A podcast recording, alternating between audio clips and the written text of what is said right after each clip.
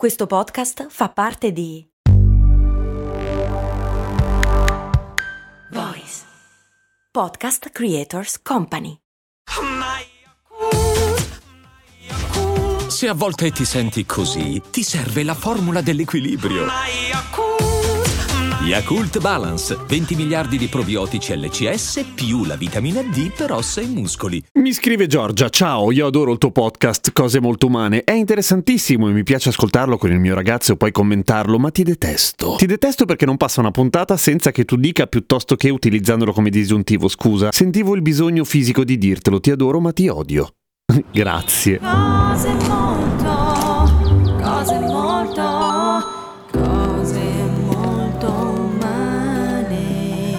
Cara Giorgia e cari tutti, non è vero, non è vero che non passa una puntata senza che usi il piuttosto che in modo disgiuntivo, cioè al posto della O. Vero è che ce ne sono moltissime in cui lo faccio e lo confesso e non è neanche la prima volta che qualcuno mi tira le orecchie a riguardo, ma è più forte di me, nel senso, io mi rendo conto che il piuttosto che a chi ovviamente è abituato a non usarlo, esattamente come le regole dell'italiano richiederebbero, gli suona un po' come un se avrei o giù di lì, insomma il congiuntivo sbagliato che fa stridere tutto, ma niente ma, non ho giustificazioni, ma cerchiamo di capire da dove viene il piuttosto che. Il piuttosto che, a differenza della maggior parte degli errori grammaticali comuni italiani come i congiuntivi sbagliati, piuttosto che uscire il cane o cose di questo tipo, non ha un'origine popolare, vale a dire non viene dall'abitudine di utilizzo di persone con un basso livello culturale, come nella maggior parte degli errori, esattamente come nella maggior parte delle altre lingue, peraltro. Il piuttosto che, usato al posto di o invece di invece di, muove i suoi primi passi negli anni Ottanta dalle parti di Torino, ma viene dai ceti medio-alti, ovvero quelli che lo usano per tirarsela, o meglio per darsi un tono. Ci sono state altre parole che hanno avuto a un certo punto un momento di picco di moda, perché erano in qualche modo identificative di un gruppo. Negli anni 70, per esempio, c'era il nella misura in cui, ma ci sono anche l'assolutamente sì, ancora peggio quando non ci si mette neanche il sì e diventa assolutamente ed è una merda perché è ambiguo e tu non sai se assolutamente sì o assolutamente no, cazzo. Quant'altro e il terrificante un attimino, che non sono errori di per sé, sono orrori se vuoi per certi aspetti, ma prende piede e prende piede probabilmente proprio perché dalla maggior parte delle persone viene preso come o viene recepito come una raffinatezza per pochi. Negli anni 90 si diffonde anche a Milano e da Milano diventa un macello, nel senso che iniziano a usarlo anche per esempio, che ne so, giornalisti, giornalisti della televisione, giornalisti radiofonici, i peggiori. E oggi nel 2020 anche i podcaster, in particolare io. Non me ne vanto e non lo difendo, per carità, so che è un brutto vizio.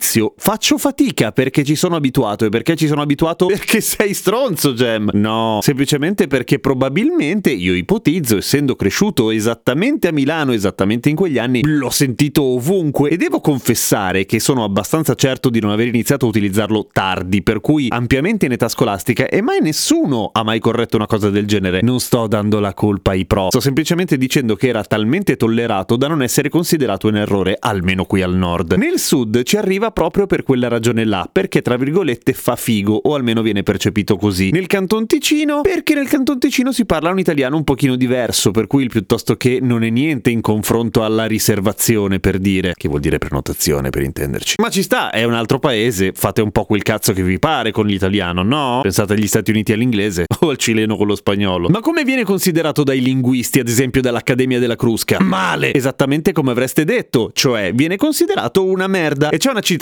interessante che leggo direttamente da Wikipedia del glottoteta Diego Marani che classificò il piuttosto che disgiuntivo dal punto di vista semiotico come un'espressione del tutto priva di contenuti comunicativi, classificabile al pari del mi consenta berlusconiano tra gli strumenti inutili del lessico di porta a porta, mere formule utili a tenere il microfono ma con uno spessore semantico equivalente a quello di un grugnito. E però a questo punto mi viene da dire il grugnito o gli uh, a volte hanno comunque il loro senso. No, non è vero, non è vero. Allo stesso tempo altri linguisti invece lo considerano parte di quello che il linguista Gaetano Berruto nell'87 definì come l'italiano neostandard, cioè la lingua in movimento che cambia le sue regole. Ma perché sta così tanto sul cazzo il piuttosto che al posto dell'o, intendo? Perché effettivamente è ambiguo. Se tu usi piuttosto che in una frase disgiuntiva invece che con un valore comparativo, non si capisce se fai quella roba al posto di o anche. E questo ovviamente è un casino. Non c'è un modo di dare meglio questo senso, neanche cambiando il tono della frase, perché la prosodia, ovvero la melodia del parlato, quando usi piuttosto che in senso disgiuntivo, è esattamente uguale al piuttosto che quello giusto, che peraltro non potrebbe nemmeno essere ripetuto più volte in una frase nella stessa frase, perché non puoi fare questo al posto di questo al posto di quell'altro, lo puoi fare o o. Quindi in teoria se lo usi più volte è ancora più sbagliato da un punto di vista, ma se non altro non è ambiguo dall'altro punto di vista. A proposito del glottoteta Diego Marani, magari voi vi state chiedendo che cazzo è un glottoteta? Beh, è un glosso poeta, non un grosso poeta, un glosso poeta. Quelli che si inventano linguaggi, come gli autori della versione serie di Il Trono di Spade che si sono inventati il Dotraki. Cercherò di farci caso, è l'unica cosa che vi posso promettere, oltre a lasciarvi con un fantastico grugnito.